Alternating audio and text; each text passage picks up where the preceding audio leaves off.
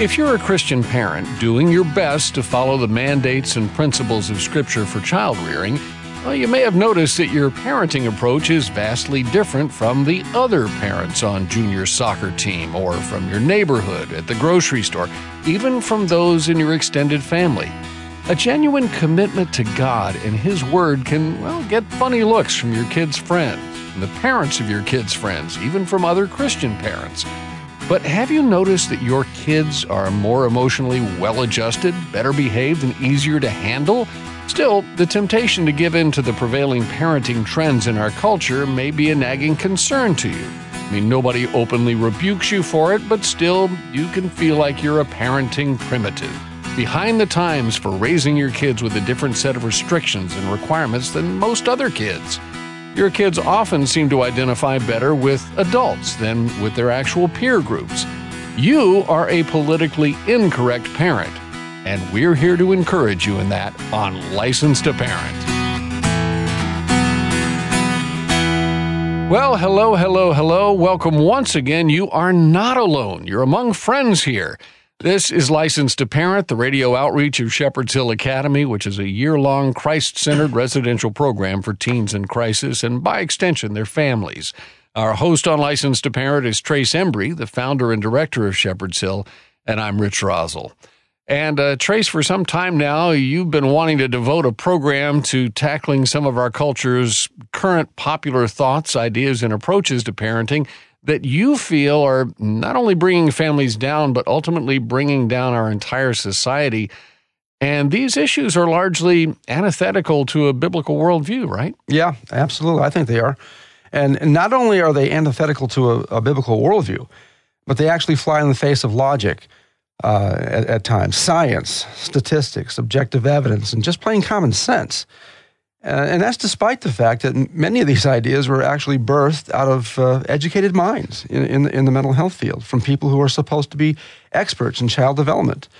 Well, today's guest is also an expert in child development, and it's because of his experience and his historically sound, tried and true methods and insights for raising kids that I trust this guy to intelligently dialogue with us about these things, uh, maybe even challenge us. I'm okay with that too. But that's what I appreciate about John Rosemond. And uh, John's not afraid to speak what the truth is, what he knows to be true, even in the face of a lot of pseudoscience PhDs who not only have their careers to promote and preserve, but have a lemming like following to help them promote and preserve those careers. Uh, John sees past the industry politics of the mental health field. Uh, personally, I think many of these folks will, will have a lot of ex- explaining to do when more of us finally realize that the emperor really is naked after all. But I also think there's a uh, there are multitudes of uh, well-meaning and wonderful people in the mental health field who simply just spent more time pursuing what to think rather than on how to think. And John has you know been gracious enough to stretch uh, uh these discussions out to, to two programs uh, because there's just so much to bring to the table. Uh, but I, I think these two broadcasts will give a, a lot of parents reasons to breathe easier, knowing that maybe you know maybe they haven't been crazy after all. You think about it. Did God really require us to earn PhDs in child psychology to, to be uh, uh, good, healthy, well adjusted parents with well adjusted kids? I mean, if that were the case, we'd all have PhDs, and uh, that would only prove just how average we all really need to be to be good parents. There's certainly a place for trained mental health professionals, but I, I fear that sometimes uh, you know, they can be guilty of complicating things that really aren't all that complicated, Rich. Yeah, one of the things you just said, I, I never really thought about that, but if we all had PhDs, that would pretty much lower the bar. so we don't yeah. want that. But fortunately for us, John Rosemond did all the heavy lifting when he got his PhD some That's years right. ago. Yeah, uh, John is an American columnist, a public speaker, and author on parenting. His weekly parenting column is syndicated in about 225 newspapers around the country. Uh, he's authored or co authored about 15 books on this subject. A few years back, John hosted the nationally syndicated radio program Because I Said So on American Family Radio.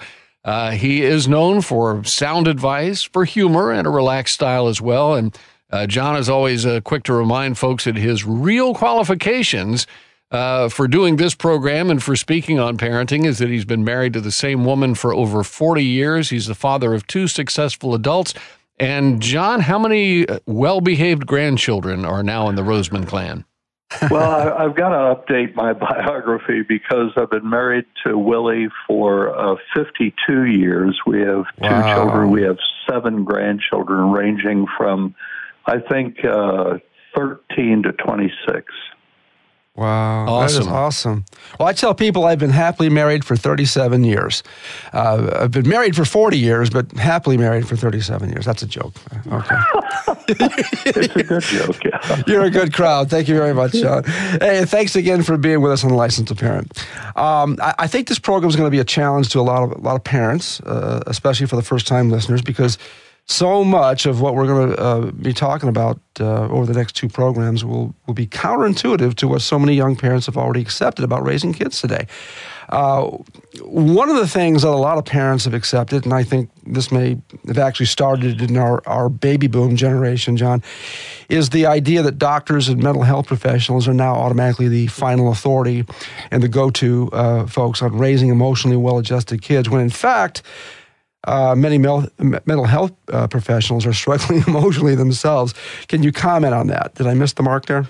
No, you didn't. Uh, nothing that, uh, and and I am a psychologist. I'm licensed by the North Carolina Psychology Board. I drive the rest of my profession up a wall um, because uh, I maintain nothing they have said about children or parental responsibilities or how to properly execute this thing we now call parenting uh, has proven to be true. Everything that they have said, according to their own research, has been bogus, which um, explains why, since American parents began taking their marching orders from people like me, ironically, uh, in the late 60s, early 70s, the mental health of the American child has uh, become 10 times worse than it was prior to that period in the 50s, early 60s.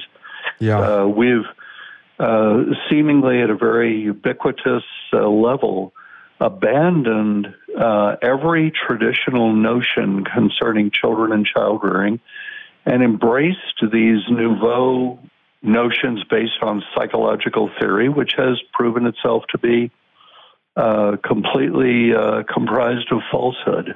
Yeah. But with such dismal results, why do so many people trust in the secular mental health field when it comes to child rearing today? Well, first of all, the media, which, uh, you know, most people believe is a source of truth to one degree or another, um, the media identifies these people as experts. They bring them on as talking heads whenever the subject uh, pertains to children, child mental health, and parenting. And um, these people have capital letters after their names, as do I. Right. Uh, and, and the American public, for obvious reasons, believes that people with capital letters after their names, having um, uh, had more education than the uh, the average Joe or Mary on the street. Um, must know what they're talking about. Yeah. And uh, the problem is that these people cobbled together in the late 60s and early 70s a parenting paradigm that they uh, cut out a whole cloth, snatched out of thin air, whatever uh, metaphor you want to use. And um, the the principles that defined this new secular humanist parenting paradigm uh, were untested by any research. Um, however, the entire mental health community, and I was there in graduate school and during my early years in practice, uh, and a witness and a participant in this. Um, this uh, this entire body of theory, although no research confirmed it, uh, had the backing of 99.999% of mental health professionals. Dr. Jim Dobson was the first fellow to come out and say, look, there's something wrong here. And um, since he did that, a number of uh, Christian parenting persons, pundits, have taken up his call you know, the number, e- even in the Christian parenting community, the overwhelming majority of people who are writing purportedly Christian materials on parenting are integrationists, uh, is what it's called. They're Thank blending, you. It's a good word. They're blending psychology with uh, biblical principle, mm-hmm. and you you can't blend falsehood and truth and come up with something better than truth. Right. Uh, when you when you blend falsehood with truth, you adulterate truth and uh, and and uh, yet this is what's being done even in the Christian parenting community, unfortunately. I've never heard the term uh, integrationist, uh, but that's a really really good term to describe all that. Uh, well, they if, try to integrate. They try the the term refers fairly obviously to the fact that they're trying to integrate psychology with uh, the word. Yeah. And I I had a, a pastor, Trace and Rich, quite recently take me to task. Uh, he said, um, uh, You must not think that there's anything of value in what psychologists are saying about children and child rearing. And I said, You're, you're precisely correct. I don't believe that there's anything of value. And he said, Well, what about self esteem? And I said, Well, the Bible is clear that having esteem for oneself is a corruption. You know, Jesus did not say, Blessed are those who think highly of themselves. Right. Um, over and over again in the Bible, we are warned about having what is today called high self esteem. How dare people in the Christian community believe, uh, you, you, know, how, how do they come to this belief? How do they come to a belief that that high self esteem is a good thing. It's it's amazing, really. Well, I, I know, think there's a, a, part of it that comes from this idea of God created you, therefore you're a person of value. But what we forget is we being created in God's image, that means we are reflecting that which should have high esteem, God. But that doesn't make us higher because of that necessarily. We're, we're, we're well, looking at it backwards. Well, precisely. We, we have value in God's eyes, but to believe that we have value in our own eyes and our own estimation, that's something quite different. That's one of the things that, you know, everywhere I turn, uh, the parents that bring their kids to Shepherd's Hill will say, well, he, he does what Junior does, what Junior does, because, you know, he's got uh, poor self esteem. Uh, that's the seems to be the default excuse that uh, is often used. Uh, but I guess the question I want to ask is do we really want a juvenile delinquent feeling good about being a juvenile delinquent? Um, and I think there are several people responsible for uh, this swing. Uh, I think Hume was one. Um, James was another one. And I forget the other, Rose, was it Roseberg or whatever? But the bottom line is um, uh, someone here in, in, in recent times uh, from the secular side of the fence called it a failed experiment. And I think you've, you've articulated uh, already that you agree that it's been a failed experiment. But I don't think what people realize is just how failed it's been and how much trouble that it's caused us. You know, when you, you got kids now with this sense of entitlement to the point where, you know, they can cuss out a, uh, a policeman on camera, spit on them, uh, do the things that they're doing and get somewhat rewarded not only by their peer group but um, by people in the media, uh, people in uh, politics, and I think that sends a terrible message to uh, the families, parents, and the kids that are watching this stuff go on uh, as our nation burns to the ground. Can you comment on that? Uh, Hitler's propaganda minister, Hermann Goering, said that if you repeat a falsehood often enough through the media, uh, people will begin to believe it. And mm-hmm. this is mm-hmm. what's happened with the concept of self esteem. Uh, invented, pulled out of thin air in the late 60s. It was not used as an expression prior to that time. Um, and, and repeated over and over and over again by people with capital letters after their names, the media, Oprah, Dr. Phil, Dr. Laura, et cetera, et cetera. Uh, everybody believes, therefore, that there is validity to the term. However, and you alluded to this, Trace, uh, the research uh, not done prior to snatching this concept out of thin air in the late 60s has now been done. And the research clearly indicates that people with high self esteem, uh, they may feel really good about themselves, but they are not people that you would willingly want to enter into a relationship with. Uh, they right. tend to be sociopathic. Uh, men with high self esteem tend to be uh, verbally, emotionally, even physically abusive to women. Narcissistic. That they're in relationship with.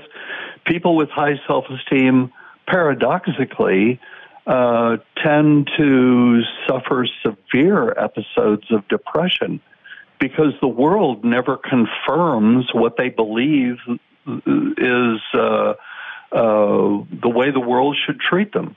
And uh, oh, the the list of problems that people with high self esteem have mirrors uh, the list of problems that we are now dealing with with America's children. Oh yeah, uh, a high level of anxiety, a high level of depression, uh, sociopathic behavior. For example, today's teenagers believe that if cheating on a test will give you a better grade and increase your chances of getting into the right university, cheating on a test is fine and dandy. Well, that's a sociopathic belief. And yep. this is common among today's uh, high school students today. Well, we're up against a break, John. When we come back, I want to I want to uh, stay on the subject for self esteem just a little bit, and, and, before we move on to something else. So, uh, Rich? Yep. Well, we're talking today with John Rosemond, columnist, speaker, and author of a number of books on parenting, including Parenting by the Book, Biblical Wisdom for Raising Your Child, uh, Teen Proofing, Fostering Responsible Decision Making in Your Teenager, and Parent Babble, How Parents Can Recover from 50 Years of Bad Expert Advice. Incidentally, more information on John is available on his website, rosemond.com and his books are available online or wherever you get your books. We'll be back with more conversation on License to Parent right after this. Shepherd's Hill Academy, a year long Christ centered residential program for teens in crisis, is celebrating 20 years of ministry. There have been many distractions in our work through the years as a result of a four lane highway that divided our land. As a result, plans are underway to develop a whole new campus designed to improve our students' therapeutic experience away from the highway noise, along with up to date infrastructure and staff offices, all to help smooth out the day to day operations. The five year, two phase plan will begin with a new dining hall to be completed by the end of the year, followed by two new school buildings, also containing a new studio for licensed to parent please consider partnering with us, building together a new and improved Shepherd's Hill Academy. Learn more and make your gift today. shepherdshillacademy.org slash building together. That's shepherdshillacademy.org slash building together. And thanks for helping us provide healing to teens in crisis. Your children are teens now. They're growing up and gaining independence. That's kind of the point of parenting, isn't it? You're raising future responsible adults, but they're not responsible adults yet. They may be able to do things on their own, but you still want to be able to contact them and you want to equip them for success. So you decide to get them a smartphone. But why a smartphone? For most people, that means 24 7 access to everything on the planet, and that's not wise, nor is it healthy. Digital addiction is prevalent these days. In fact, we see teens of all ages dealing with mental health and behavioral issues rooted in overuse of technology. Issues that affect health, wellness, ability to focus, performance in academics, and more. That's why at Licensed to Parent, we want you to choose a wise phone alternative instead of a smartphone. More information is available at licensetoparent.org slash wisephone.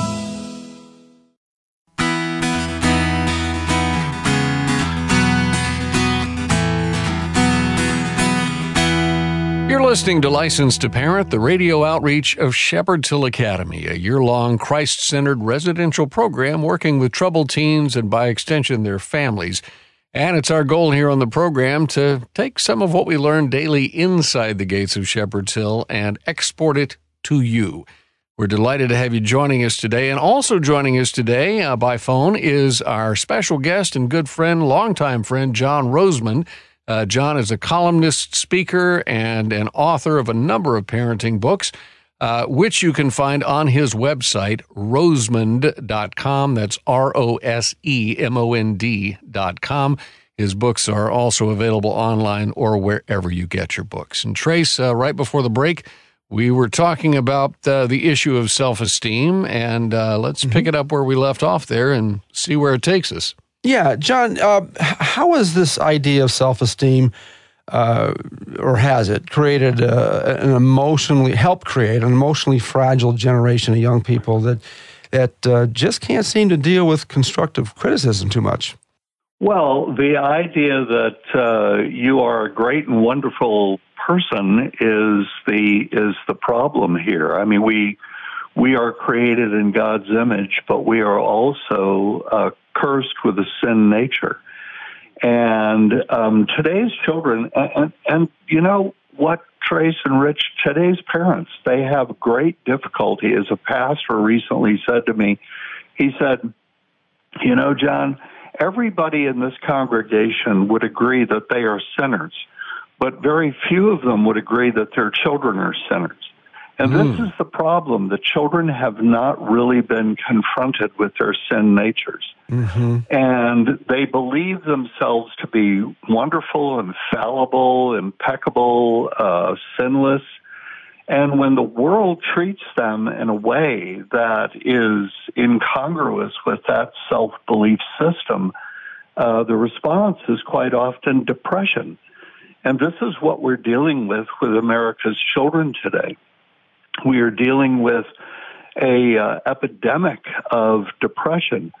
Um, one marker of which is a suicide rate among teens and children that is at least 10 times higher than the suicide rate of teens and children in the 1950s. One of the things that I often do is ask people my age, uh, if they remember, and it's certainly a memorable event, a high school classmate committing suicide. And do you mm-hmm. know that I have yet to run into a person my age, a person who went to high school in the early 1960s, who remembers such an event? My high school was 5,000 kids, suburbs of Chicago, the height of the baby boom, uh, kids coming to high school, and nobody in in my high school class that I've talked to remembers one child committing suicide, one teenager. Today, in a high school of 5,000 kids, and you don't find high schools that big anymore, but in a population of 5,000 teenagers, you'd have four or five suicides a year. We had none. Mm-hmm. Yeah. Well, teen suicide is the second leading cause of death uh, among kids today. Uh, I polled uh, our, our, small group of kids at Shepherd's Hill the other day in uh, in chapel again, as I do pretty much uh, once or twice a year. I said, "Raise your hand uh, if there's been a school shooting in your school." Half the hands go up, and yet w- when you hear on the news uh, violent crimes are supposed to be down uh, prior to the, the burning down of America in 2020, anyway. Uh, so, you know, how, how, does that? How do you reconcile that? That when they they say America, uh, particularly in the inner cities, are safer today, uh, and yet you wouldn't dare let your kid go uh, three blocks away from your home in the inner city. They, they, they even call them free range parents, and, and they're looked down upon. How do you reconcile that, John?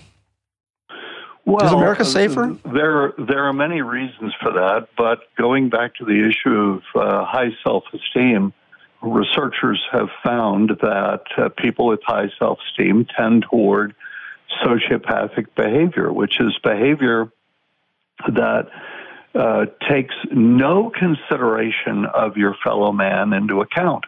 Mm-hmm. It's behavior that is completely oblivious to love of neighbor and uh, this is why we have such an epidemic of bullying in America's schools today. Uh, bullying, there was, there's always been bullying. There were bullies in my neighborhood, sure. but um, there, there were maybe one or two.